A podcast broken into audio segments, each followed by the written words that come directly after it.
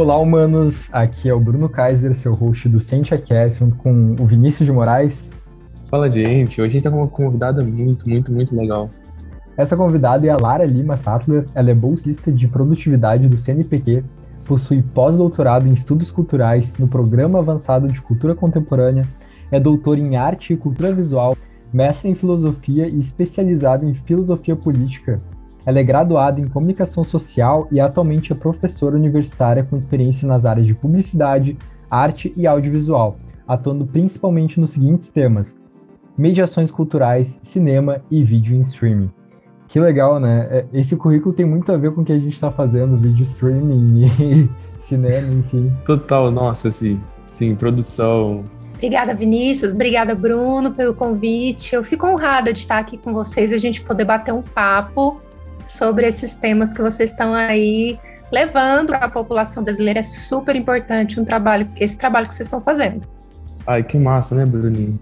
Eu acho que, nossa, com tudo isso que ela trouxe sobre essa questão de estudo de culturas, audiovisual, a gente tem muita coisa para poder abordar. Então, acho que talvez o primeiro ponto que, tipo, eu gostaria muito de falar era como é que a cultura ela dialoga talvez com esse meio científico, porque a gente às vezes acaba vendo de maneira muito distante. E às vezes quebrar esse paradigma é muito importante. Então, Lara, fica à vontade. Então, é, eu estava conversando com vocês um pouquinho antes da gente começar, né? O Bruno citou que ouviu uma fala minha lá no Sebric, né? Que foi aquela feira que a gente realizou ano passado e que o João Vitor, que é um estudante da graduação, me convidou que era um meu aluno, falou, ah, seria ótimo você estar tá com a gente lá no Sebri, que eu aceitei de pronto, vamos lá, vamos conversar sobre esse tema. As humanidades em geral, né, assim, é, a minha área de atuação é as ciências sociais aplicadas, né, porque eu trabalho com a comunicação é, desde a minha graduação, mas eu transito aí pelas humanidades como um todo, dado esse currículo aí todo é, interdisciplinar que vocês acabaram de ler, né? Assim, eu transito, comecei pela comunicação, depois fui para filosofia, é, passei pela filosofia política, fui para as artes e trabalhando com a ideia dos estudos culturais aí para fechar esse ciclo formativo, né? Assim, que ainda não está fechado, né? Assim, posso ainda pensar em outros momentos, em outros pós-docs, porque isso é super comum no meio acadêmico. Mas a gente vai pensar essa resposta aí que você me propõe, é muito pensando que a cultura ela está presente em tudo, inclusive nas ciências exatas e biológicas. Se a gente for pensar, por exemplo, a cultura a partir de uma visão, que eu gosto muito dessa visão, que é a visão do antropólogo Gertz, que ele vai, ele vai fazer uma comparativa, se me permita aí os, os ouvintes que, que são da área da antropologia, eu vou fazer uma apropriação minha, né, assim, muito própria, é, considerando um, uma ideia que ele traz para a gente como se a cultura fosse uma espécie de software. Assim, se a gente for comparar, assim, só para a gente entender melhor. A cultura seria um software e, e, a vida real, enfim, poderia ser uma ideia de hardware, né? Então, a cultura é tudo que, enfim, faz a gente se comunicar com a vida real, assim, é, permite que a gente pense que a cultura é a culinária, mas a cultura também é o modo como a gente faz a comida e apresenta, por exemplo, no YouTube. Isso é parte da nossa cultura, não é só o piqui para os goianos, não é só a pamonha para os goianos, não é só, enfim, o que, que vocês comem aí no Rio de Janeiro, Uh, mas não é só o acarajé para os baianos. A cultura não é só o prato, mas é também pode também ser. Mas a feijoada, no caso, aqui no Rio é bem comum. Isso, a feijoada no Rio, perfeito. assim, não é só a feijoada, né? Que vocês que, que, que, a gente entende por cultura, mas é também o ato de fazer essa feijoada pode ser cultural é, e o ato de, por exemplo, gravar vídeos que ensinam a fazer feijoadas é, e publicar isso no YouTube. Isso pode ser uma prática cultural, por que não, né? Então, assim, a cultura seria essa espécie de software, né? Assim, isso que está nos ligando, nos conectando, mas que é, produz sentido sobre a vida, assim, faz a gente entender a nossa vida. Então, é, é, é, sutil o conceito, mas é um conceito que eu acho que com essa comparação fica um pouco mais fácil de entender. E, e, como é que uma coisa que a gente até debateu ali com o nosso convidado Cristiano no episódio passado, né? Como é que uma cultura ela tá dentro de uma organização? Porque, por exemplo, eu estudava lá na Fundação Liberato que todo mundo fala que tem uma cultura científica. E dentro de uma cultura científica, os alunos ali, eles uh, são, entre aspas, coagidos, mesmo que, não sei se essa é a palavra certa, mas mesmo que involuntariamente, a gostar de ciência, a se engajar com a ciência. E acredito que tenha culturas em todos os tipos de organização, né? Em empresas, como é que é isso? Então, Bruno, com certeza, assim, existe até, assim, no, no dentro das áreas é, das habilitações da comunicação, há algumas disciplinas chamada cultura organizacional, né? Assim, na administração também tem esse tipo de disciplina, né? Que são disciplinas que vão estudar como que as culturas se organizam, é, as organizações se organizam e produzem cultura, né? Porque isso é feito coletivamente. Né? Então, assim, você cita aí essa escola, né? Assim, eu posso chamar de escola, é, Liberato. Liberato, é isso? o nome da escola. Isso. Liberato, exatamente, é uma escola.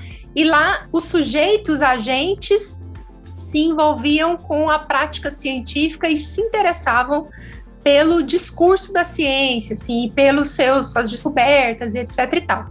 Isso gera, assim, é, pode gerar, enfim, uma, um estímulo à busca desse saber científico, desse conhecimento científico, Assim como determinadas organizações que estimulam o saber filosófico também podem produzir esse tipo de é, prática, de questionamento, de querer compreender, assim como determinadas culturas que vão, enfim, gerar uma prática mais competitiva entre si, é, também vão produzir esse tipo de cultura. Então, pensando aí nessa lógica da cultura como um software, né, assim, no contexto aí que fica fácil para todo mundo entender, porque todo mundo hoje sabe mais ou menos o que, o que um software significa, é, a gente pode pensar que as organizações, sejam elas públicas, privadas, familiares, elas produzem cultura, né? Elas produzem modos de viver, modos de se relacionar que são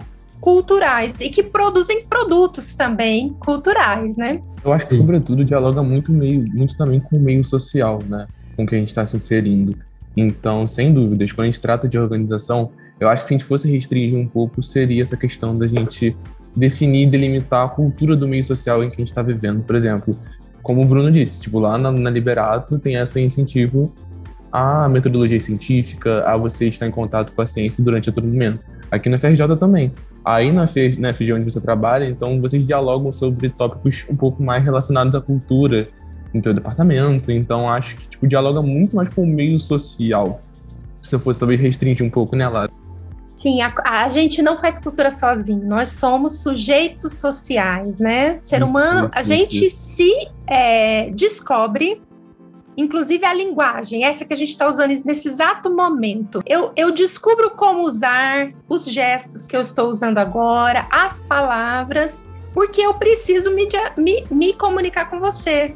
Porque você me fez uma pergunta agora, entende? Então, assim, a Sim. gente desenvolve essa nossa capacidade, essa nossa habilidade de é, ter linguagem, de produzir sentido, a partir da necessidade que a gente tem de conviver e de se comunicar e de interagir. Então, a cultura, ela é, pro, ela é produto, assim, ela é fruto, né, dessa nossa uh, constituição como seres sociais que somos. Nós somos seres sociais. A gente precisa uns dos outros para se desenvolver. Eu não sei se vocês já assistiram um filme que ele não é da geração de vocês, mas ele é um filme muito conhecido chamado Nell. É a história de uma, uma, uma criança que foi abandonada, assim, por. Eu não vou me lembrar exatamente as razões agora, numa floresta. E essa criança, ela não aprende a falar porque ela só convivia com animais. Então, assim, ela não desenvolve a habilidade da linguagem, por exemplo, que ela é cultural, o português, o jeito como a gente fala, se expressa, o nosso jeito de chegar abraçando, nosso jeito de chegar sendo caloroso, né, risonho uns com os outros. É um modo cultural de ser brasileiro, né, assim, de sermos assim. Então, é, eu conversava com uma amiga que passou uma temporada em Paris fazendo um doutorado de sanduíche, que contou uma história super interessante, assim, ela é da minha cor, assim, tem essa essa constituição assim mulata, né? E ela se aproximou de uma pessoa parisiense, assim, era nativo, né? E do jeito que a gente consegue ser, chegou e encostou na, na senhora que, enfim, ela estava num posto ali, tipo um serviço público, né? E, e, encostou assim a mão no braço e disse assim: Escuta aqui, eu queria te perguntar uma coisa. E a mulher tomou um susto e disse assim: Não, não, não me encosta, eu sou frágil. Falou tudo isso em francês, né? E ela tomou, assim, a minha amiga que, que viveu essa situação tomou um susto do lado de cá, como se ela estivesse fazendo uma coisa absurda e encostar. Pra gente que é brasileiro, é super comum conversar com o corpo. A gente chega conversando assim, e, e não tem necessariamente esse sentido é, libidinal ou sexual, não, é o modo como a gente se expressa, a gente é muito expansivo, enfim, a grande maioria, né, de nós brasileiros, assim, faz parte da nossa cultura ser assim, né, a gente é espontâneo, expansivo, a gente, assim, se expressa, a nossa linguagem, ela é muito performática, né? Assim, o nosso jeito de falar é assim. E é, não são todos os povos que são assim. Então, quando a gente, você que, Bruno, que tem um globo aí na sua casa, que provavelmente se interessa por outras partes do mundo, né? Assim, quanto mais você viaja, mais você percebe que existem diferenças culturais e identidades culturais diferentes, com as quais a gente, nessas viagens, nesse contato com o outro, percebe poxa, mas no meu país não é assim. Poxa, mas no modo como a gente se relaciona lá não é assim, né? Então aí a gente fica avaliando essas diferenças quando a gente tem contato com o diferente, esse outro que não compartilha dos mesmos códigos culturais que eu compartilho. Muito legal, Lara. Nossa, uma coisa que eu acho super legal também da gente abordar é que muitas das vezes a gente acaba falando assim, ah, tal coisa funciona assim funciona ao redor do mundo todo. E acaba que a cultura quebra muito esse paradigma, sabe? Que nós somos seres sociais, nós nos comportamos de forma diferente em locais diferentes. Como você disse, né? Tipo, a gente imagina, visita outros países e percebe que realmente funciona de uma forma totalmente diferente. Eu, às vezes, tenho, tipo, essa questão, essa aversão, tipo, ao discurso ah, sempre funciona assim. Não é assim. Realmente, local para local, a cultura varia muito. Então, acho que tipo, essa questão dos estudos culturais realmente ajudam muito a, a desconstruir esse tabu que a gente tem. Não é, Lara? O que, que você acha? Então, Vinícius, essa pergunta é ótima, assim, até porque me permite falar um pouquinho mais sobre o que são esses estudos, né? Uh, enfim, que é um ramo de é como se fosse uma adisciplina, no sentido de, de ser adisciplinar, de negar um pouco a disciplina, né? já, já começa por aí, já que vocês me chamaram para falar é, do ponto de vista das humanidades, tem uma coisa que eu acho interessante considerar, é que as ciências exatas são exatas, um mais um é dois.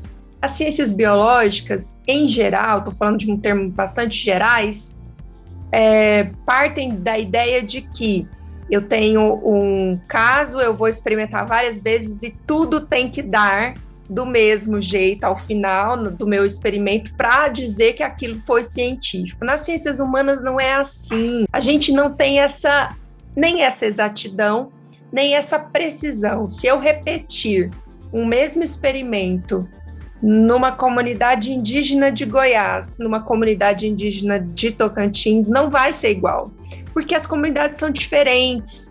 Então, a riqueza das ciências humanas é o seu maior desafio. E talvez seja por isso que, em geral, as ciências humanas, incluindo aí as sociais, incluindo aí as artes, incluindo aí as letras e todas essas humanidades que a gente poderia compreender de maneira bem genérica, elas não são uma área precisa, assertiva. Então, inclusive elas questionam bastante essa noção de ciência que a gente tem por aí. E eu tenho visto no meu atual estudo, que eu posso falar sobre ele um pouquinho mais para frente, que isso faz com que a população brasileira não compreenda, portanto, o sentido de estudar alguma coisa na, numa área que não é exata, precisa e que vai então te, digamos assim, desconcertar perante o mundo. Bom, vou te dar um exemplo para fechar a resposta da pergunta que você me fez. Imagine você, é, Vinícius, com um ano de idade, tendo mudado para o Japão. E você, Vinícius, numa situação hipotética, com um ano de idade vivendo no Brasil. Você seria a mesma pessoa? Você teria os mesmos hábitos? Você falaria a mesma língua? Você gostaria das mesmas coisas no sentido de gosto mesmo? Você comeria a mesma comida? Não. Com certeza não. Não, eu não tenho então, a mínima ideia. Então, isso que nos que faz assim, é que é o desafio e a riqueza das humanidades, assim. É, imagine se a gente não puder estudar isso, porque isso passa a ser visto como irrelevante. Você vai perder essas possibilidades de compreender o que, que nos faz humanos. Um, um ser humano que, por alguma eventualidade, é, nasce no Brasil, mas passa a viver no Japão a partir de um ano de idade. E se ele fosse viver esse mesmo ser humano no Brasil a vida toda, seguindo aí a partir desse um ano de idade, não seria o mesmo ser humano mas a constituição biológica é a mesma. É o mesmo Vinícius. Só que por causa do contexto cultural, ele não é mais a mesma pessoa. A sua identidade muda. E é por isso que nos estudos culturais existe uma forte vertente assim que gosta de que se interessa por estudar identidades. E o que, que seria essas identidades? Ah, as identidades podem ser identidades culturais, por exemplo, como é ser japonês, como é ser brasileiro né? Podemos pensar a partir dessa noção de nação. Então, os estudos culturais se interessam por isso. Por quê? Porque as nações elas são diferentes, porque existem nações como o Brasil que supostamente é, se sentem uma nação inferiorizada em relação a nações que são mais ricas. Então, o que, que a gente acha? Que, por exemplo, ah, é melhor a gente comprar as vacinas dos países de primeiro mundo do que a gente investir na nossa própria concepção de vacina, na nossa própria ciência. Porque o que é importado é melhor. Isso é um valor cultural. Sendo que né? o estado final é aqui no Brasil mesmo, na Fiocruz, por exemplo. Então, do que Exatamente. Adianta? E adianta. Mas a gente não tem esse discurso, ah, importado é melhor. Ah, não, o carro é importado, nossa, então é bom. Ah, a lente é importada, ah, é melhor. Ah, a roupa é importada, é melhor. Agora tem uma moda aí na classe média que é as mães irem para é, Miami comprar um enxoval das crianças, como Meu se aqui Deus. no Brasil não tivesse, não tivesse produção, né? Imagina. Né? É, a, é a síndrome do vira-lata, né? Exatamente. Que é, a gente pode estudar na história enfim, eu não sou historiadora, né? Estou aqui como uma, assim, é, dialogando com vocês de uma maneira extremamente espontânea, a noção que a gente ainda é colônia, a noção de que ainda somos colônia, Sim. que a gente ainda é colonizado culturalmente. Então, os estudos culturais se interessam por essas coisas, acham interessante a gente pensar sobre isso, porque enquanto a gente não se dá conta disso, enquanto a gente não perceber que isso ocorre e entender como ocorre, a gente não vai, digamos assim, se libertar disso. A gente vai continuar achando que o nossa moeda é menor, que a nossa tecnologia é inferior, que nós não somos capazes de fazer ciência, que nós não somos capazes de produzir conhecimento, que a gente depende sempre de um centro mais rico e mais especializado, né? Então, isso interfere em tudo, veja, interfere nas ciências como um todo, né? Então, os estudos culturais, eles são interdisciplinares, ou seja, dá para eu pensar isso na história, dá para eu pensar isso na na geografia, dá para eu pensar isso nas artes, dá para eu pensar isso na comunicação, dá para eu pensar isso uh, enfim, nas ciências sociais, dá para eu pensar isso, uh, inclusive em áreas exatas e biológicas, caso esses sujeitos pesquisadores queiram, né, partir desse tipo de questão. Que legal, Lara. Bah, eu, eu sei que tu acabou de falar ali que as ciências humanas, estudos de culturas não é uma coisa assertiva, né? Não é uma coisa exata. É uma coisa que, que eu sempre penso assim, uh, e é uma coisa, é um assunto que eu tenho bastante interesse quando está relacionado à cultura, é como tu cria uma cultura, sabe? Uh, dentro de uma empresa, de uma organização e uma cultura saudável, hábitos saudáveis para as pessoas que uh, trabalham naquela empresa, enfim. Porque eu vejo muitas iniciativas de grandes empresas, uh, de criar uma cultura de inovação, uma cultura de ideias dentro da empresa. Uh, como é que se cria, assim, como é que, digamos, eu tenho uma cultura ruim na minha empresa, que os meus funcionários não, não dão ideias, ou dentro da minha faculdade, que as pessoas não estão sendo incentivadas a, uh, sei lá, trabalhar com ciência, desenvolver projetos científicos. Uh, qual, existe algum método, assim, alguma maneira da gente criar uma cultura nova dentro de uma organização? Eu acho que dentro de qualquer agrupamento, né? Assim, eu diria que não apenas dentro de uma organização é, mercadológica ou apenas de uma organização, enfim, pública, que seja qualquer agrupamento, né? Assim, eu acho que é muito importante, eu diria assim, vou dar aqui alguns palpites, é muito importante você permitir que as pessoas se expressem. Se eu quero, é, enfim, a colaboração dos sujeitos. Eu quero que essas pessoas é, digam, né, que elas, enfim, contribuam para a construção dessa cultura. É super importante que eu estimule que eles falem, esses sujeitos, que eles falem, que eles se expressem, e eu de fato faça isso, porque nós, seres humanos, somos muito hábeis em perceber se de fato querem nos ouvir ou se apenas querem que a gente diga uma partezinha, um pequeno, uma pequena expressão. A gente é muito hábil nisso. A gente a gente costuma dizer isso nos estudos cinematográficos, por exemplo, que são, é uma área que eu trabalho muito, que é muito diferente um, um, jornalista que te faz uma pergunta assim, ó, oh, tô com pressa, responde depressa, porque eu preciso ir embora para fazer a próxima matéria, que é uma ciência né, assim, social, que a gente vai pensar aí na figura do jornalista na profissão. No dia a dia. É muito também, né? diferente, no dia a dia, exatamente. É muito diferente. A gente sente a diferença desse sujeito que me procura. Ó, oh, queria te ouvir, mas assim, fala depressa porque eu tenho uma pauta imensa para cumprir hoje, então eu não vou poder ficar te ouvindo muito tempo. De, por exemplo, um documentarista que senta do meu lado, fala assim: vem cá, senta aqui comigo, me conta um pouco da sua história é muito diferente. Muito diferente. A gente né? sabe que é, a, a gente sente que o outro tá com vontade de ouvir a nossa história. E é, por exemplo, essa história.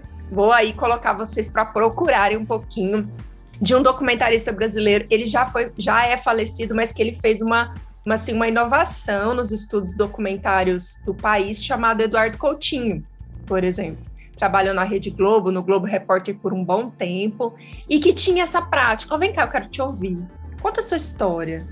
Vem cá me contar alguma coisa. E daí, disso ele fazia arte, disso ele fazia produção documentária, que ficava extremamente instigante. A gente tem diversas obras aí muito legais. Eduardo Coutinho, vale a pena vocês conhecerem. E que a gente das humanidades estuda essa prática, esse modo de se relacionar com o outro, com aquele sujeito com quem eu quero conversar e que, de quem eu não sei nada, e que é, só pelo fato de me dispor a ouvi-lo, ele pode contar histórias extraordinárias sobre a sua vida, sobre sua cultura, sobre a sua jornada, sobre seus valores, e que dá para eu aprender tanta coisa interessante e que não tem a pressa da mídia convencional, assim, essa, essa pressa de que tem que falar depressa, porque senão vai ficar entediante, né? Assim, um pouco nessa linha. Então, só para vocês verem o tanto que é rico, assim, a gente pensar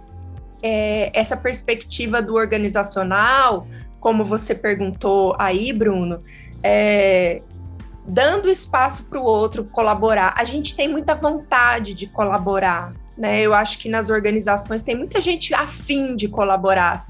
Agora, se a gente percebe que na verdade não estão muito afim de nos ouvir, a tendência é que a gente, enfim, a nossa a tendência é, ah, deixa para lá, eu colaboro em outro espaço, sei lá, na minha e assim as pessoas e as empresas vão perdendo os talentos, né?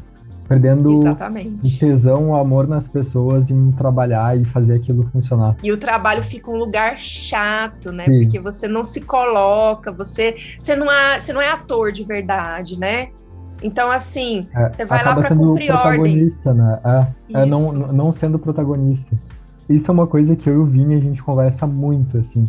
Porque se tu pensar nos podcasts, nas entrevistas tradicionais, ali com o modelo de perguntas, uh, uma coisa bem rígida em que uh, a, o jornalista, o entrevistador faz a pergunta e o, o entrevistado ele responde ali de maneira bem estruturada. Isso é uma coisa que a gente acredita que deve ser quebrada e que é por causa disso que a gente acredita que os podcasts estão desbancando a mídia tradicional é justamente porque tu quer ouvir como é que uma pessoa pensa de verdade, não o que ela tá ensaiando para dizer, não uma historinha que ela tem na cabeça e uma coisa ensaiada, sabe? E eu acho que se a gente tiver ali a liberdade é, de conversa entre, entre as duas partes, acaba tornando uma coisa muito mais interessante e as pessoas podem uh, literalmente desenvolver algo ali a partir de uma conversa e não só uh, ser uma coisa unilateral, né, como uma entrevista tradicional. Pessoalmente, eu aprendo muito conversando com as pessoas, tendo contato com as pessoas, sabe? Ainda mais numa conversa super amigável, em que as duas partes, sabe, conseguem, tipo, dialogar. Então, acho que trazer esse teor pro podcast, principalmente relacionado à cultura, ajuda muito. Você deixa a pessoa que está te ouvindo e a conversa muito mais fluida. E aí, talvez esse seja, tipo, o diferencial dos podcasts que estão surgindo agora, que tornam e trazem essa questão mais pessoal em que você vai se sentir confortável, porque você vai parecer que está tá sendo parte da conversa, sabe? Você é parte interessante. Exatamente. Então... Exatamente. Eu, por exemplo, sou muito fã do podcast do Joe Rogan, que agora acho que é um dos maiores podcasts do mundo. E é tão maluco, porque eu escuto o tempo inteiro e é como se o Joe Rogan fosse um conhecido meu, como se fosse um amigo já. Eu de intruso, escutando as conversas dele no treino, indo pro trabalho, no ônibus, na academia, então, é, é tão legal uh, essa proximidade que tu tem, tanto com o entrevistado quanto o entrevistador, que numa mídia tradicional tu não teria, né? Não teria mesmo, e tu, sente, tu se sente mais próximo, muito melhor. Sobre isso, eu quero contar uma coisa para vocês, então, hein? Eu trabalho num programa de pós-graduação chamado Comunicação e uh, também num programa de pós-graduação chamado Performances Culturais. São dois programas diferentes e lá eu oriento trabalhos, assim, mestrado e doutorado, né? Assim, além do, da graduação que, que eu atuo, assim, normalmente também. E a gente tem desenvolvido uma ideia muito interessante que tem tudo a ver com isso que vocês estão falando aí, que é a ideia, assim, de que na internet e assim, eu não sou uma, uma assídua ouvinte de podcasts, mas a gente estuda o audiovisual, né? Que é a minha área, assim, prioritária. E a gente descobre, então, que, por exemplo, na internet, é muito. Os jovens começam a produzir um conteúdo novo que nasce no blog e que depois vai para o vlog e que agora, enfim, o podcast dá conta disso também, que é uma tentativa de o que a gente está chamando aí na nossas, nas nossas apresentações em congressos e tal, de performance da proximidade. O que, que é isso? Na verdade, o que, que um vlog faz? Vocês provavelmente conhecem e, e são aí é, espectadores de vlogs, né? O vlog fala da vida cotidiana de sujeitos, não necessariamente só da rotina desses sujeitos, às vezes a partir de conteúdos, inclusive científicos, né? Enfim, pode, pode acontecer de ter vlogs educativos, né? E que partem de histórias é, que, que, que margeiam esse cotidiano dos sujeitos. Eu posso dar uma ideia, assim, posso falar um pouquinho, por exemplo, dando, um, é, exemplificando o Manual do Mundo. A gente tem lá o Iberê, que vai para um laboratório todo, todo enfim, montado assim, que a gente sabe, a gente supõe que seja na casa dele, a gente não tem certeza, mas supõe que seja na casa dele, mas que é todo arrumadinho e tal. Mas existem uns truques para que o vlog me permita parecer próximo do Iberê, como se eu fosse amigo dele, sabe? Uma coisa nessa natureza. Que é, por exemplo, eu olhar para a lente. Quando eu olho para a lente, o espectador está olhando no meu olho. E isso vem da televisão. Não nasce no vlog. Sim. É uma característica assim meio de hibridização entre a TV e a internet. Mas os blogueiros, né, assim, esses sujeitos jovens que em geral brincam aí com essas linguagens, fazem de uma maneira muito espontânea, que é, por exemplo, mostrar sua própria casa, igual está acontecendo aqui, né? Vocês estão vendo aí onde eu trabalho, aqui é a minha casa. Então, assim, é essa chamado de home camming, né? Assim, a gente vai usar um termo técnico, né? Assim, já que são estudos é, especializados, né?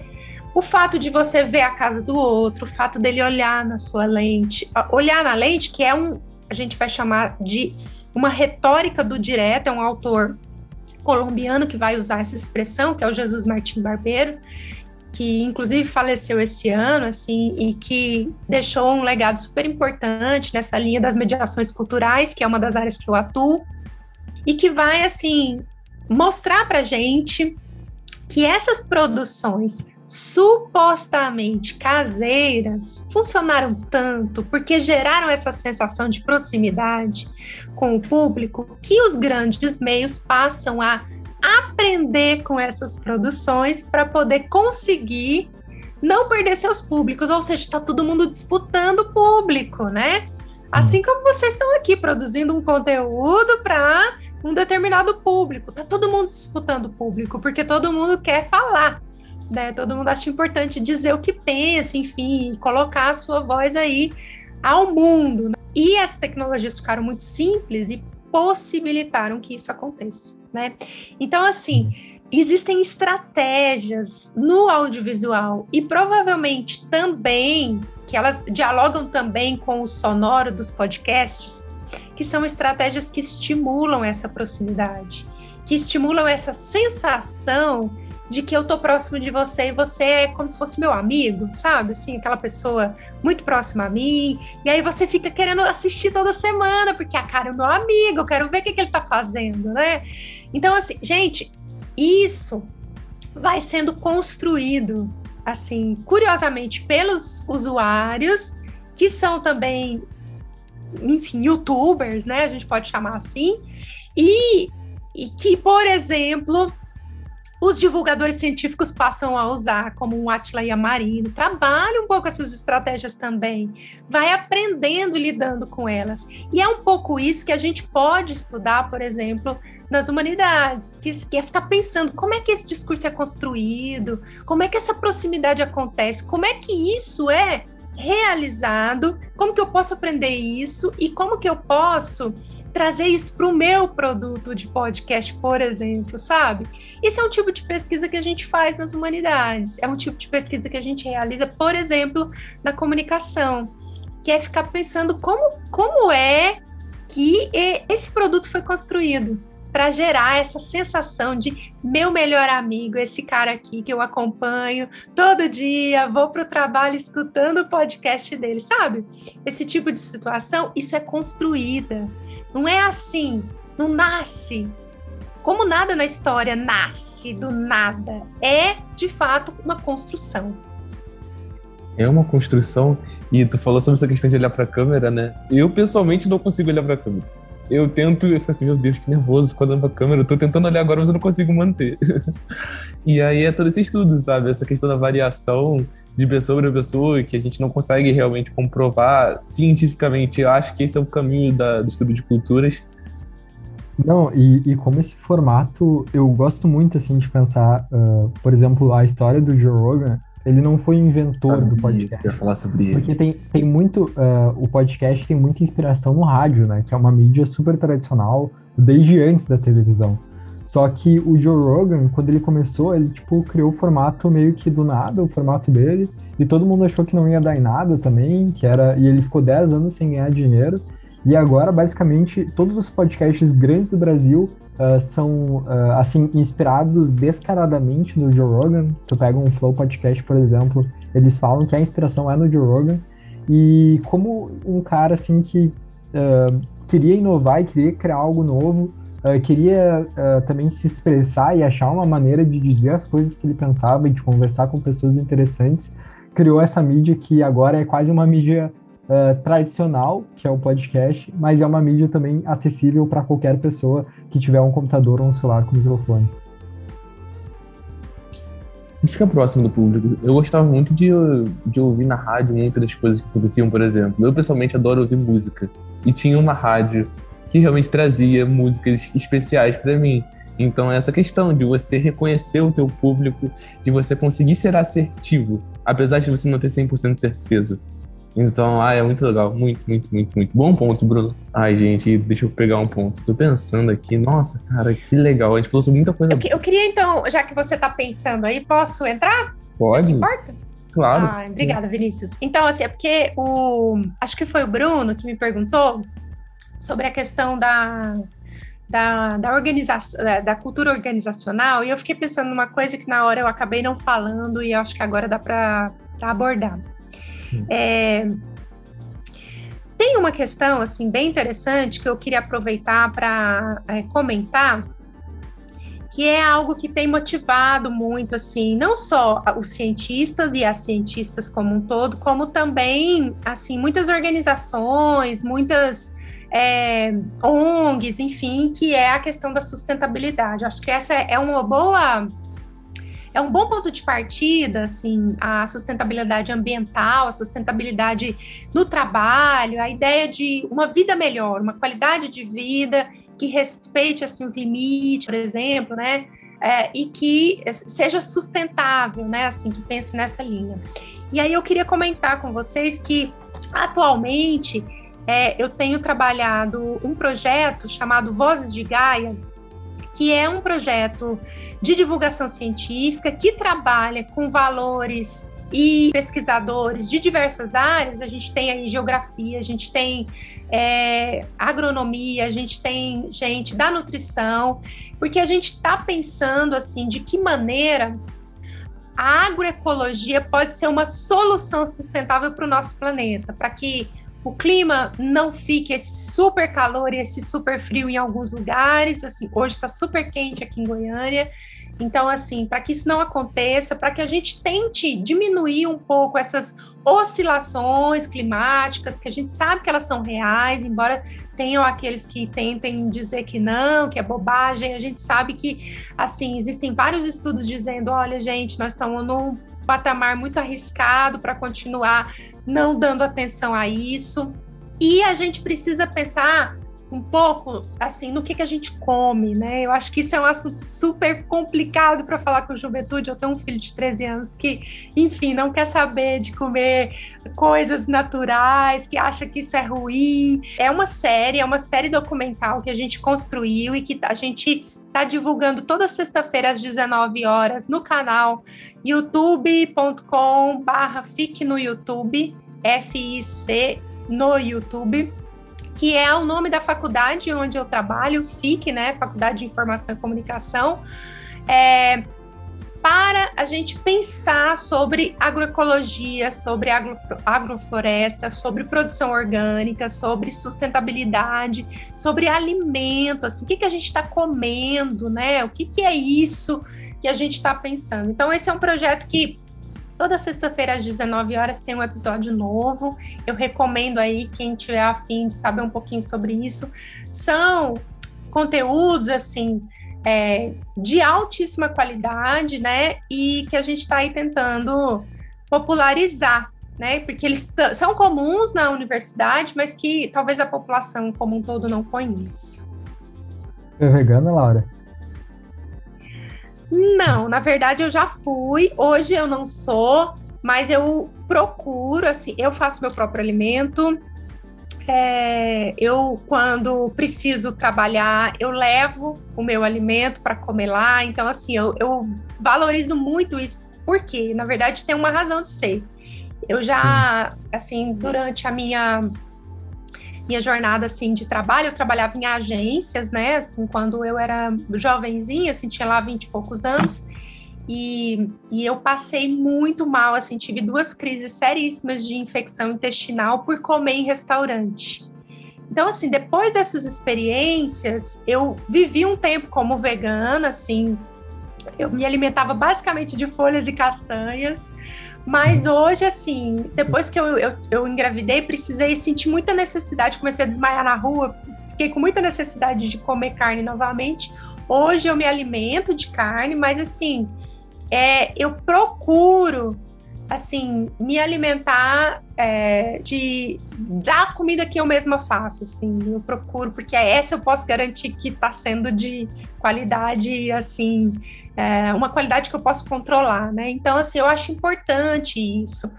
E enfim eu acho que vale a pena a gente conhecer um pouquinho sobre sobre esses, essas questões aí que margeiam a agroecologia a partir dessa série chama Vozes de Gaia Bah, vamos dar uma olhada. Vozes de Gaia, não deixe de dar uma conferida. Eu acho que e... tem muita coisa boa para poder abordar.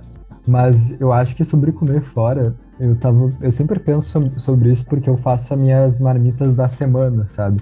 É, eu, todo domingo ali preparo tudo que eu vou levar pro trabalho.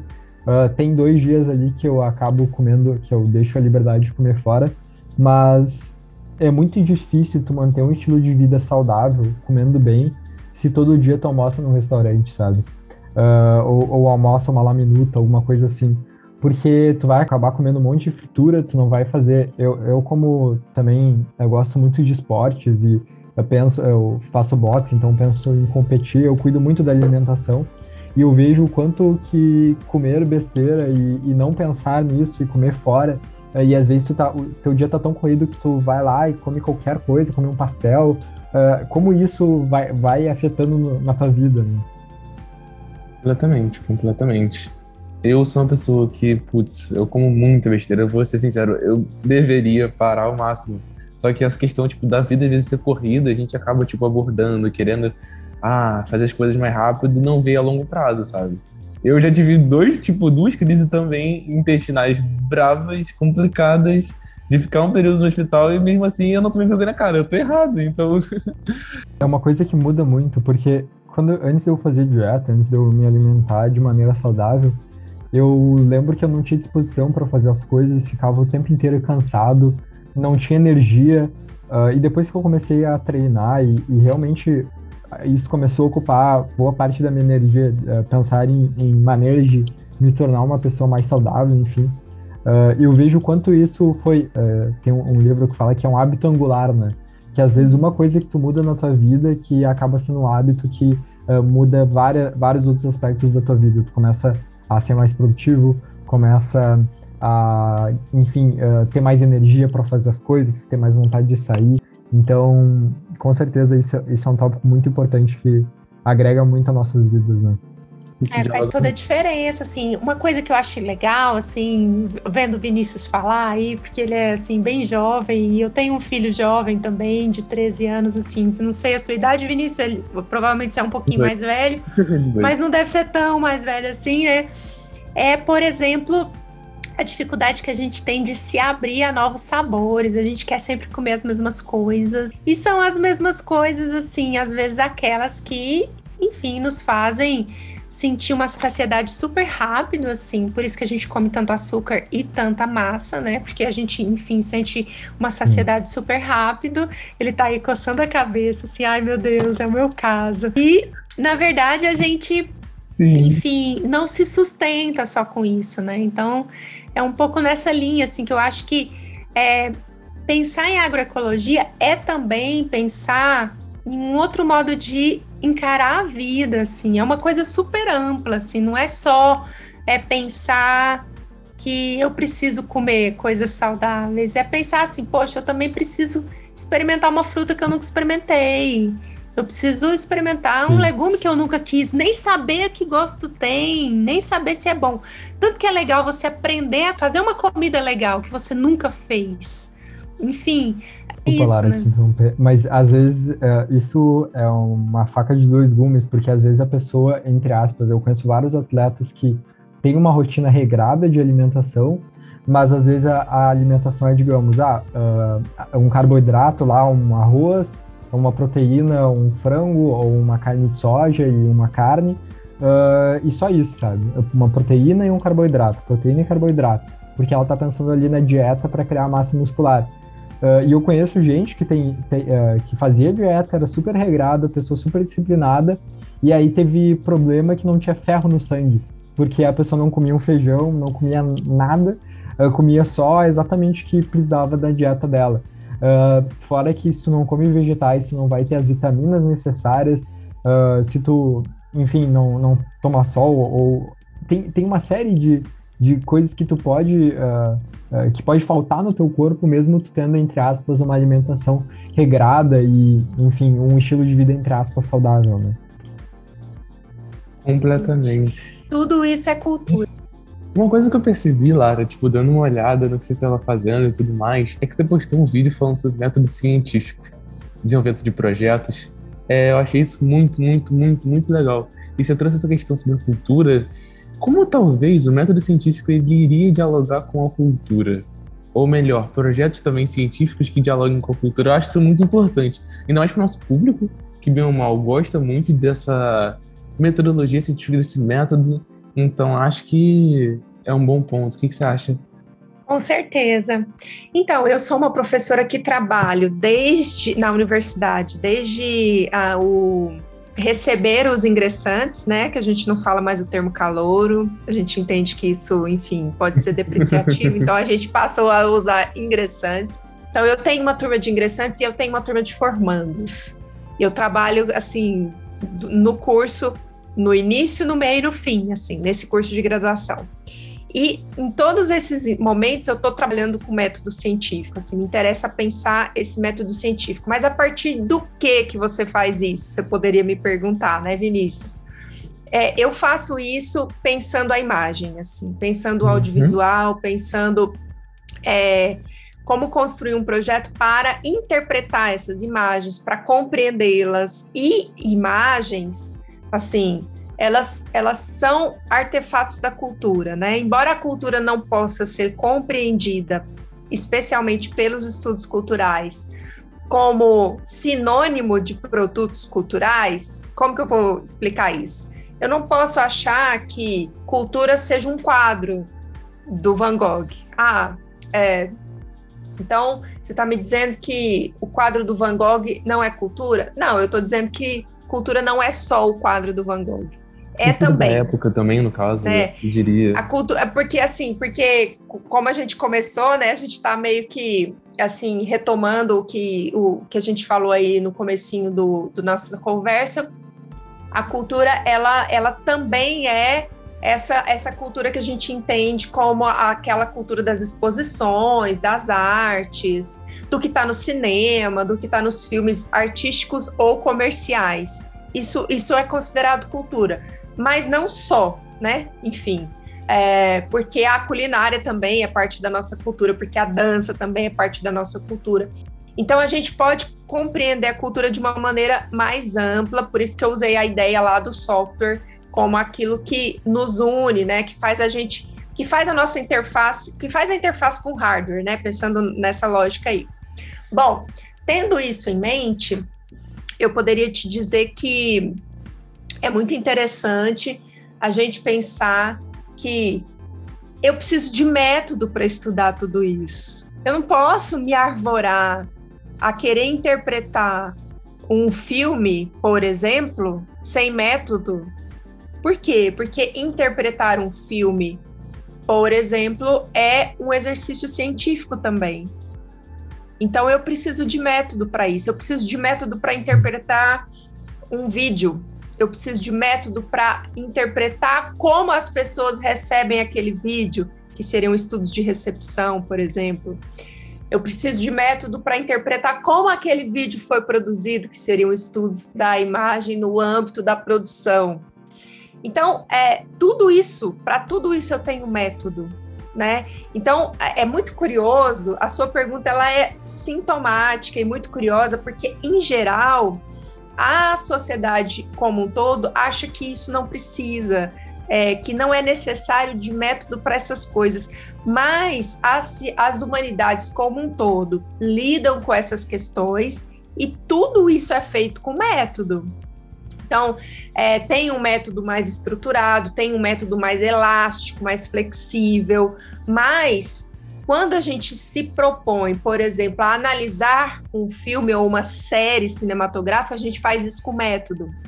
Vou contar para vocês, então, só para vocês terem uma noção, de um filme que eu acabei de analisar, vou apresentar agora uh, daqui, assim, não, não sei exatamente a data precisamente, mas o trabalho foi aceito num congresso para trabalhar uh, o filme Radioactive, que é aquele filme que fala sobre a, a história do casal, né, é, Marie Curie e o Pierre Curie, que descobriram a radioatividade, Exatamente. né? Nossa. Ai, então, é, eu interpreto esse filme assim, eu, eu fiz, eu, eu, trabalhei com o método dos estudos culturais, que é um método contextual, assim, que busca entender, ok, que filme é esse? Bom, esse filme, para começo de conversa, ele é baseado em fatos reais.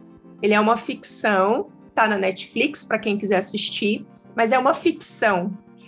Mas ela é uma ficção que tem ancoragem na realidade, ou seja, de fato, a Marie Curie existiu ela foi uma cientista, de fato. Ela foi casada com é, Curie, de fato.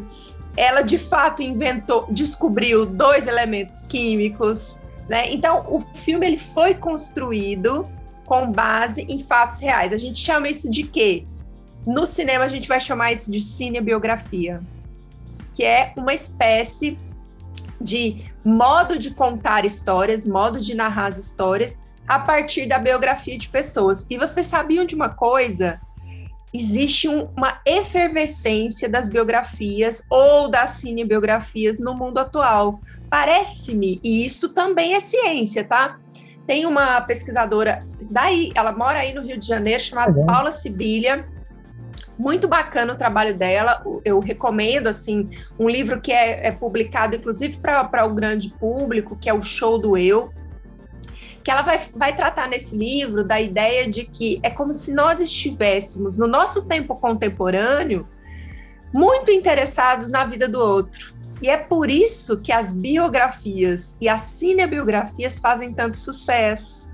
Então há um interesse muito grande por a gente querer saber, não propriamente do trabalho da Marie Curie, mas na vida íntima dela. O que, que ela fazia? Quem era ela?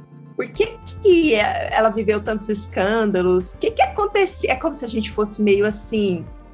A gente fosse meio voyeur, né? A gente quer saber da vida do outro. né? Então, ela, ela vai contar tudo isso, assim, a Paula Sibilha vai fundamentar essa análise, inclusive eu uso isso no texto, para pensar, assim, que a gente anda gostando de saber da vida do outro e é por isso, por exemplo, que Big Brother faz tanto sucesso.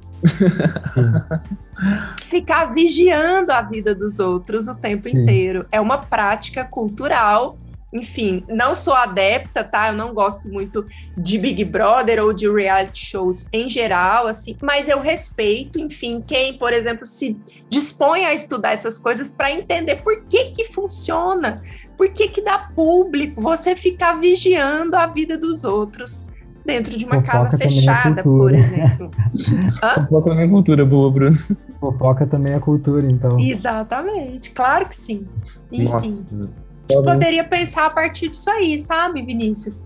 Assim, que a gente anda interessado, é uma tendência cultural e ela tem tudo a ver, por exemplo, com o mercado atual, porque as editoras vendem muitas biografias.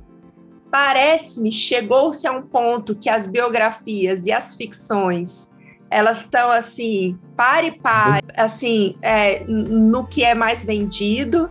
Chega um ponto que a, que a biografia, as histórias baseadas em vida real, elas vendem ainda mais do que as ficções.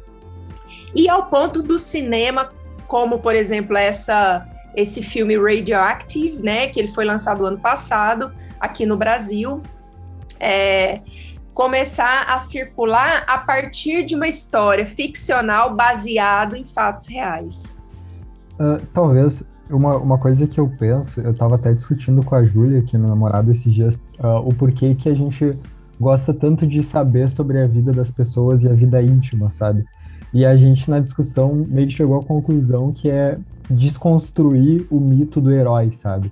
Se tu pega algum blogueiro famoso ou algum youtuber famoso agora, eles mostram o dia a dia deles justamente para mostrar que eles também são humanos e que a gente consegue se identificar com a história deles. Uh, e acho que isso é uma coisa muito presente, sabe? De tu, o teu ídolo ser uma pessoa que tu conhece os problemas dele, tu se identifica com os problemas dele, e tu vê que todo mundo tem problemas e a pessoa não é o herói que tem a vida perfeita, que faz tudo perfeito, que tem, enfim, a família perfeita, uh, que todas as pessoas têm seu, seus próprios defeitos. Acho que muito de querer saber da vida do outro, e isso se inclui muito ao Big Brother, é querer ver os defeitos dos famosos, é querer ver que eles também discutem, enfim, acho que é, é, é muito esse ponto, sabe? E o ponto da audição também, eu diria, sabe? Olhar a vida do outro e ver, tá, eu tô no caminho certo, ou não, eu tô no caminho errado. A autocomparação acho que é uma coisa que tá presente em qualquer pessoa, qualquer pessoa. Muito. Olha, Bruno e Vinícius, fantástico essa colocação de vocês, porque me permite pensar o seguinte: ao mesmo tempo que isso acontece, e as cinebiografias ou as biografias como um todo estão fazendo isso, gerando essa identificação, que é a ideia da proximidade que a gente falou antes, hein? Não vamos esquecer que esses produtos são produtos culturais que são feitos para quê? Para circular. É para a gente consumir. Então a gente, por exemplo, para assistir vai ter que pagar Netflix. Dando exemplo aí dessa obra que eu acabei de dizer. Ou seja, são produtos que estão num contexto cultural e que é um contexto capitalista e que para a gente consumir a gente tem que comprar, certo? Então, para a gente ter isso claro, tá, assim, a cultura movimenta, tá? A cultura não é algo que não movimenta economicamente um país ou uma região, muito pelo contrário. É, a Inglaterra descobriu que a cultura é mais potente lá do que a indústria automobilística e passou a dar muito valor na sua cultura. E é por isso que eles assim investem até hoje muito fortemente, por exemplo, na imagem dos Beatles. Porque muita gente vai para Londres para ir para o Museu dos Beatles, para conhecer essa, é, a toda, todos os lugares por onde eles passaram, para tirar foto na rua que eles tiraram foto, enfim, é, no naquele álbum clássico, né? Então, enfim, essas, essas questões todas movimentam a economia. A gente não pode deixar parar para pensar ou deixar de pensar sobre isso, porque isso seria ingenuidade da nossa parte de achar que a economia também não participa da, da, das práticas culturais, muito pelo contrário, né? Assim, a gente pode considerar aí o exemplo dos ingleses para pensar nessa lógica. Mas aí, voltando. no Museu dos Beatles em Gramado, não em, não em Londres. Tá vendo? Então, é tão rentável que cria-se um museu em Gramado. Enfim, porque tem gente que vai ver, né, que se interessa. Para você ver como a cultura ela é uma prática assim, que não é só romantizada. A gente não pode considerar só como algo do universo do idílico. Não, não é só isso que está em jogo, né? Do romântico, não. Tem também a questão do, do econômico. É um bem que gera riqueza para um país, para um povo, né? Assim, a produção cultural é um ramo, inclusive é uma graduação. Aí na UFRJ, viu, Vinícius, tem um curso chamado Produção Cultural, por exemplo. Caramba, que é uma graduação. Então, a gente pode pensar tudo isso, assim, assim, tentar mapear todas essas ideias para a gente pensar o quanto, é, na verdade, a, o que está acontecendo no nosso tempo, lembrei aqui que tinha me fugido, me lembrei. É, o que o Bruno comentou assim: ah, a gente quer ver a história do outro, às vezes, para a gente se identificar e saber que ele é comum, ele viveu os mesmos dramas que nós vivemos. Olha só, os cineastas são tão assim, hábeis em trabalhar a produção é, das obras, especialmente essas obras de maior circulação, que são as obras que têm um interesse comercial, que eles sabem disso, descobriram isso porque pesquisam, porque existem estudos nessa direção e a, aprenderam que ao realizar obras de cinebiografias, por exemplo, existe a necessidade de equilibrar o heroísmo e a relação comum de que o público se identificar, com o qual o público se identificaria. A jornada do herói, isso? Isso, não dá só para trabalhar com elementos comuns e não dá só para não trabalhar com elementos comuns. É preciso equilibrar as duas coisas. Então, assim, se você assistir Radioactive, por exemplo, você vai ver uma Marie Curie extraordinária. Ela era super genial e ao mesmo tempo geniosa e ao mesmo tempo assim, ela viveu arduamente o processo de é, de um trabalho num laboratório científico até chegar o momento que ela pudesse descobrir os dois elementos químicos que é o rádio e o polônio. E, então, assim, a gente percebe ali uma jornada do herói, claro que aos moldes de uma cinebiografia, não é, não tem aquelas 12 etapas clássicas, mas ela está presente, né? né? Ao mesmo tempo, a gente também se identifica porque ela tem medo de entrar em hospital. Então, assim, tem uma cena que conta hum. isso. Tô dando spoiler aqui, me desculpe, mas enfim, faz parte da pesquisa que eu realizei, né? é, ela conta que não, eu não vou entrar. Assim, ela foge da situação e o Pierre Curie na época ainda não era, eles ainda não eram casados. Fala assim, mas você é uma cientista, você não vai entrar em um hospital? Ela, não, eu prefiro não entrar em um hospital. Ou seja, quem não tem medo de alguma coisa?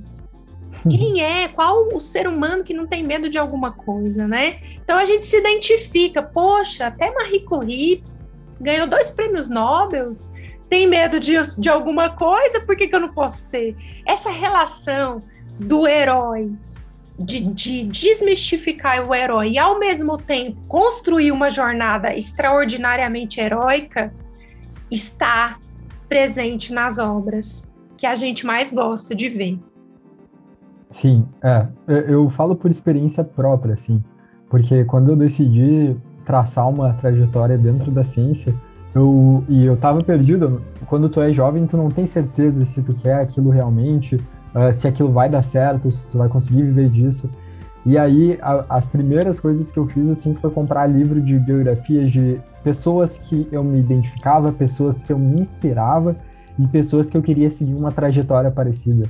E se tu vê todos os grandes gênios da humanidade, tu pega o Alan Turing, que inventou o computador, era um cara super genioso, super difícil de trabalhar, tu pega, digamos, o Elon Musk agora, que é um empresário bem famoso na área de tecnologia e foi, é um dos homens mais ricos do mundo agora dentro dessa área de tecnologia. É um cara todo travado, é um cara que tem dificuldade de se expressar. Então é legal entender a história dessas pessoas e pensar que eu não preciso ser perfeito para uh, eh, buscar os meus sonhos, para seguir uma trajetória. Uh, e, e, é legal de ver também qual que é o caminho, quais caminhos são possíveis. Então, tu, que nem um, uma das ideias da gente conversar aqui no CientiaCast com vários convidados é entender melhor quais caminhos que tem dentro da ciência. É, que, que, nem a gente está conversando em off, o que, que a gente poderia fazer uh, como estudante para universitário, que é até um assunto que seria legal a gente falar depois. Uh, mas quais caminhos que dá para seguir? Eu posso seguir na área de pesquisa, eu posso criar uma empresa de, uh, na área da, da, da, ciência, da tecnologia. Então, isso é muito legal e por isso que a gente se inspira tanto nessas pessoas. E com isso eu já puxo um gancho, que era o que a gente estava falando, de oportunidades ali dentro da área uh, das ciências humanas e possivelmente das culturas para o pessoal, uh, tanto para universitário quanto de universidade. O que, que tu recomenda assim, para quem quer trabalhar com isso? Ótima pergunta, Bruno. Olha só, é, então, eu sou fascinada, né, assim, pelas humanidades, assim, pra, curiosamente, a primeira graduação que eu fiz, que eu comecei foi Ciências da Computação, e olha só que curioso, assim, lembrar dessa jornada agora, é, eu cursava na PUC aqui de Goiás e eu adorava as disciplinas filosofia, língua portuguesa e teologia. Eram as disciplinas que eu mais gostava no curso. E aí eu olhava para os meus colegas e pensava assim, gente, eu estou no lugar errado, né? Porque são essas disciplinas que eles odeiam e são as que eu mais gosto. E foi por isso que eu não continuei, não segui carreira nessa área de ciências da computação. Mas voltando à sua pergunta, é, eu acho que um, um estudante da área de humanas que queira, enfim, de alguma maneira desbravar essa área como uma área possível aí de, de construção de conhecimento científico, é alguém que queira entender do ser humano, é alguém que queira, enfim, é, entender sobre as sociedades, que esteja com vontade de entender e, e em muitos momentos, em muitos casos, intervir nessa sociedade. Intervir como? É possível intervir sendo professor universitário, como é o meu caso. Estou aqui, por exemplo, conversando com vocês, esperando, na esperança de que vocês se sintam contagiados a querer enfim, fazerem também uma graduação, se já não fazem, é, que queiram estudar ou se abrir para essas áreas que são áreas é, um pouco menos conhecidas, né? Pela sociedade brasileira como um todo. Eu espero que os públicos que escutem saibam que a gente faz ciência, que a gente desenvolve métodos, que a gente se avalia, que a gente é em todo momento assim participa de eventos e congressos tais quais os demais áreas e que são áreas assim que são é, que lidam de maneira mais complexa no sentido de não ter uma resposta exata, mas que de ter respostas válidas para algum algum algum caso específico, algum assunto específico, seja um filme, seja uma uma matéria de jornal, seja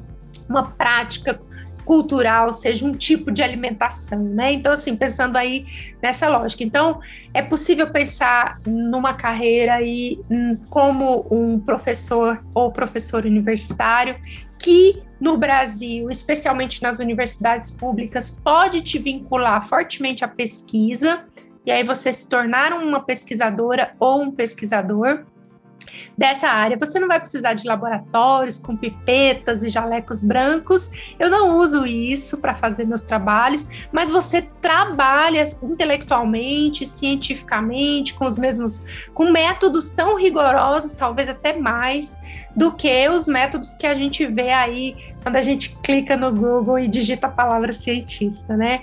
É, acho que você vai se lembrar dessa piadinha aí que, enfim, eu contei lá no, no evento. Mas é, é possível também trabalhar em várias áreas. Que esses cursos, por exemplo, é, os cursos das humanidades como um todo, permitem é, e desenvolver pesquisa. Existem vários é, institutos de pesquisa no país. Né? Eu vou citar aí um exemplo muito conhecido, que é, por exemplo, o IBGE. Mas existem vários institutos de pesquisa que, por exemplo, fazem pesquisas de mercado, pesquisas de opinião, pesquisa de produto, e que tudo isso demanda uma certa sistematização para obter os dados, né? Vai lançar um produto no mercado, é importante fazer uma pesquisa. A gente está vivendo uma era que é uma era da, do conhecimento. Então, assim, não dá mais para pensar que você vai começar a trabalhar e vai Tipo, terminei minha graduação, acabou tudo, agora eu tô formado, nunca mais vou abrir um livro. Não é assim mais. Agora a gente está sempre se atualizando, sempre estudando, e isso é super importante. E a base disso é o conhecimento científico, né? Uh, e tudo, é, todas essas, essas possibilidades diárias, não só acadêmicas, como também de, de pesquisa, é possível levar para o mercado de trabalho como um todo, assim. É por isso que quando eu falo é, nesses vídeos que vocês citaram, que ah, você fala sobre projeto de pesquisa, tem vídeos seus aí, especialmente lá no canal da faculdade da Universidade Federal de Goiás, né? Assim, que é o canal o FIC no YouTube. Ah, você falando sobre projeto de pesquisa. Um dos argumentos que eu costumo dizer é que ah, o projeto de pesquisa acadêmico ele funciona tão bem, ele deu tão certo que ele é adotado pelas agências de fomento de cultura, pelas agências de fomento de tecnologia, pelas agências de fomento de todas as áreas como um todo, pelas empresas. Ah, você quer fazer um, você quer desenvolver alguma coisa? Faz um projeto para mim. que é a mesma estrutura de um projeto científico. Então, assim, qual que é a diferença? Na academia ele vai ter um pouco mais de rigor, a gente é um pouco mais chato, né? Vamos combinar. Mas assim, a estrutura do projeto, uma apresentação, um método, enfim, é, um, um resultado esperado, uma talvez uma bibliografia é a mesma. É, talvez para o mercadão, assim, para essa correria do mercado, você não vai fazer uma coisa tão longa, você vai fazer um projeto de uma página e meia, duas, três no máximo, mas a estrutura é a mesma. Então, o projeto, ele é algo que funciona, que ele dá uma noção de que ação que você está querendo desenvolver. E é essa a estrutura de um projeto de pesquisa, por exemplo. Então, aprender sobre pesquisar, aprender sobre pesquisa, te abre nas humanidades nas artes, nas ciências sociais, um universo para carreiras, inclusive na, assim, carreiras que são próprias e têm assim os seus, seus próprios campos de trabalho, não só envolvendo pesquisa, mas enfim, te dando a possibilidade de ser um, um alguém que vai treinar os demais, te dando a possibilidade, enfim, de, de trabalhar de várias e várias maneiras.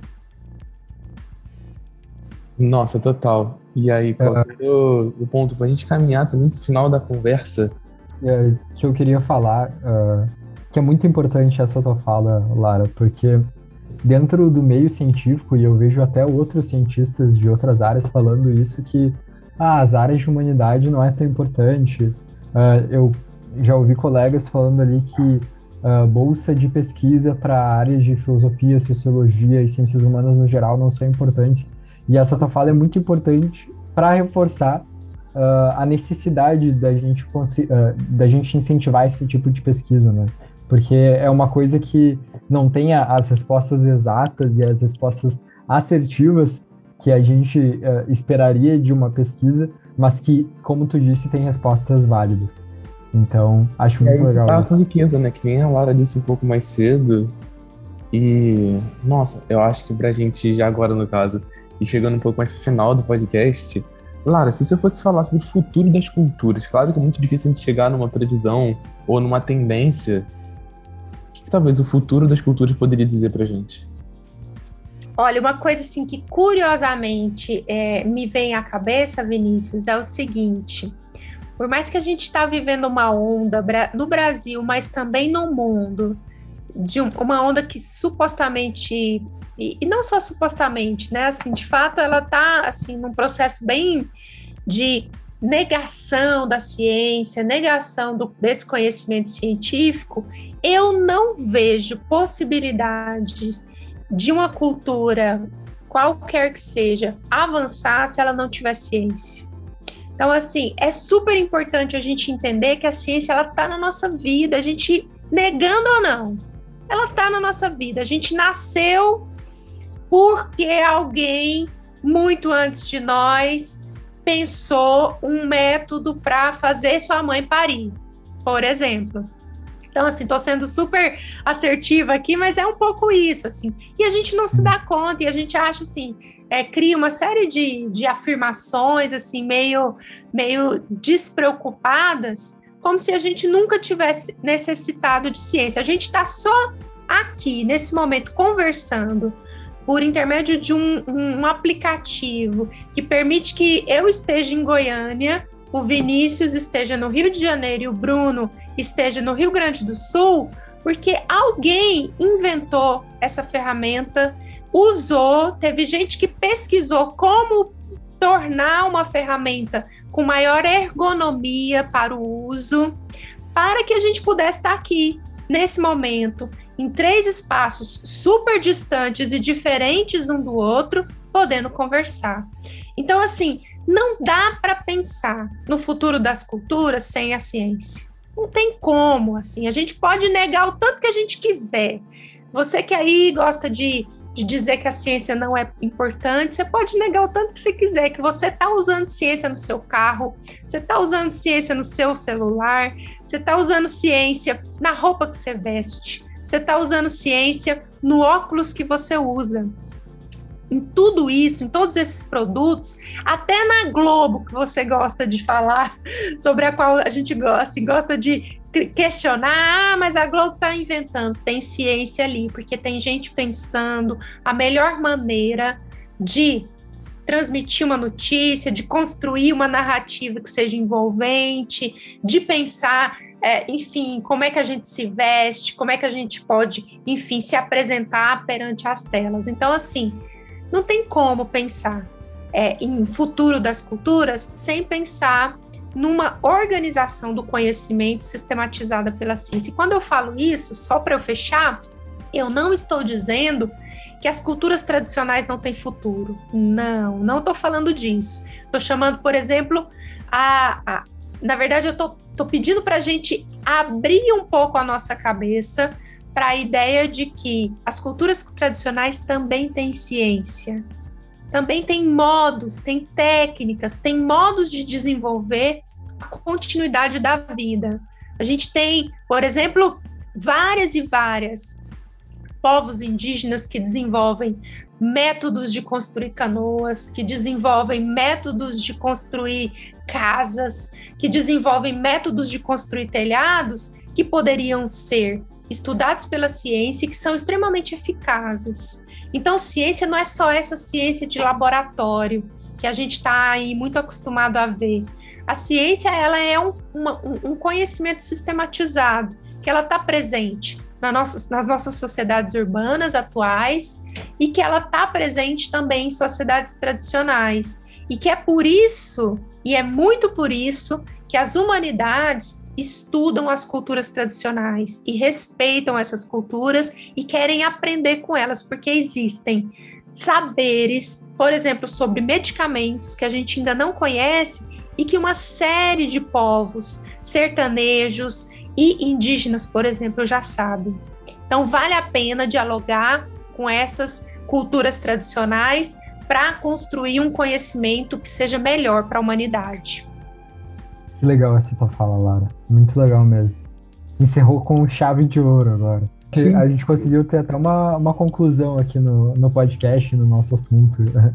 Uh, Lara, tu quer passar tuas mídias sociais aí pro pessoal que quiser uh, consumir um pouco do teu trabalho, quiser mandar uma mensagem para ti, te conhecer um pouco melhor? E com certeza, enfim, é, eu tenho então o Instagram é arroba Lara Sattler, S-A-T-L-E-R, né? É, o Facebook, ixi, agora eu nem sei de cor, hein? Como é que faz? Como é que é seu nome? Posso passar para vocês e vocês. Não tem como, né? Assim, é, publicar depois. Pra... Acho que pelo Instagram tá suficiente, né? É, a gente bota no Instagram ali. Sim. Pronto. Isso, Isso perfeito. perfeito. Eu passo para vocês e vocês publicam aí. Porque, assim, na verdade, eu acho super interessante, mas eu tenho um pouco de preguiça de redes sociais. Eu respondo quem me procura, mas eu não sou, assim, uma assídua, publica, é, participante que publica todo dia, enfim, não tenho muito. Não tenho tempo, na verdade, para fazer isso. Legal. Mas enfim, uh... agradeço muito, Bruno, agradeço muito, Vinícius, pela confiança, pelo bate-papo. Acho que foi assim muito legal estar aqui com vocês. Espero que, que seja bom para as pessoas que, que, que, estejam nos ouvindo também, que enfim possam nos ouvir depois. É, para que a gente assim abra um pouco a cabeça assim existe ciências humanas no país tá gente tem muita gente boa fazendo pesquisa nas áreas de humanidades e artes e letras, gente que tem trabalhos fabulosos assim e conhecimento muito rico do mundo, da nossa cultura, da nossa tradição e também do, daquilo que tem de mais atual, assim, porque a área de humanidades ela é super vasta, assim, vai desde a tradição até, enfim, o que há de mais atual no mundo de urbano que a gente vive hoje. Show de bola. Exatamente. Uh, vamos passar nossas redes, Vini. Uh, Isso, com certeza. Siga a gente também no Instagram, CientiaCast. Lá a gente vai fazer umas divulgações bem legais sobre o trabalho da Lara, sobre o nosso podcast e também sobre Sim. os outros episódios. Arroba Não deixem de conferir o, os nossos outros episódios no arroba CientiaCast e também no Spotify, por enquanto exclusivo no Spotify. Uh, siga também, vou passar minha rede social, arroba Bruno Kaiser, tudo junto. Uh, Kaiser com Y, manda tu aí, Vini. Exatamente, a minha é Vinícius MRS, underline, underline, bem simples, bem direto. E, Laura, muito obrigado por você ter aceitado o nosso convite. Já era do nosso interesse trazer você, uma pessoa tão bem experimentada na área de cultura e todas essas abrangências, sabe? Então, muito, muito obrigado. Bruno, quer falar alguma coisa? Foi 100% esclarecedor e, e foi realmente uma honra ter tu nesse episódio. Eu adorei o papo, foi, assim, uma... Foi muito diferente, porque eu trabalho com coisas totalmente diferentes disso e parecia muito distante da minha realidade, mas depois desse bate-papo parece algo cada vez mais próximo. Então, muito obrigado, Lara. E para os nossos ouvintes aqui, nos vemos na próxima quinta-feira, às 19 horas. Abraço. Tchau, tchau. Obrigada, gente. Um abração para vocês.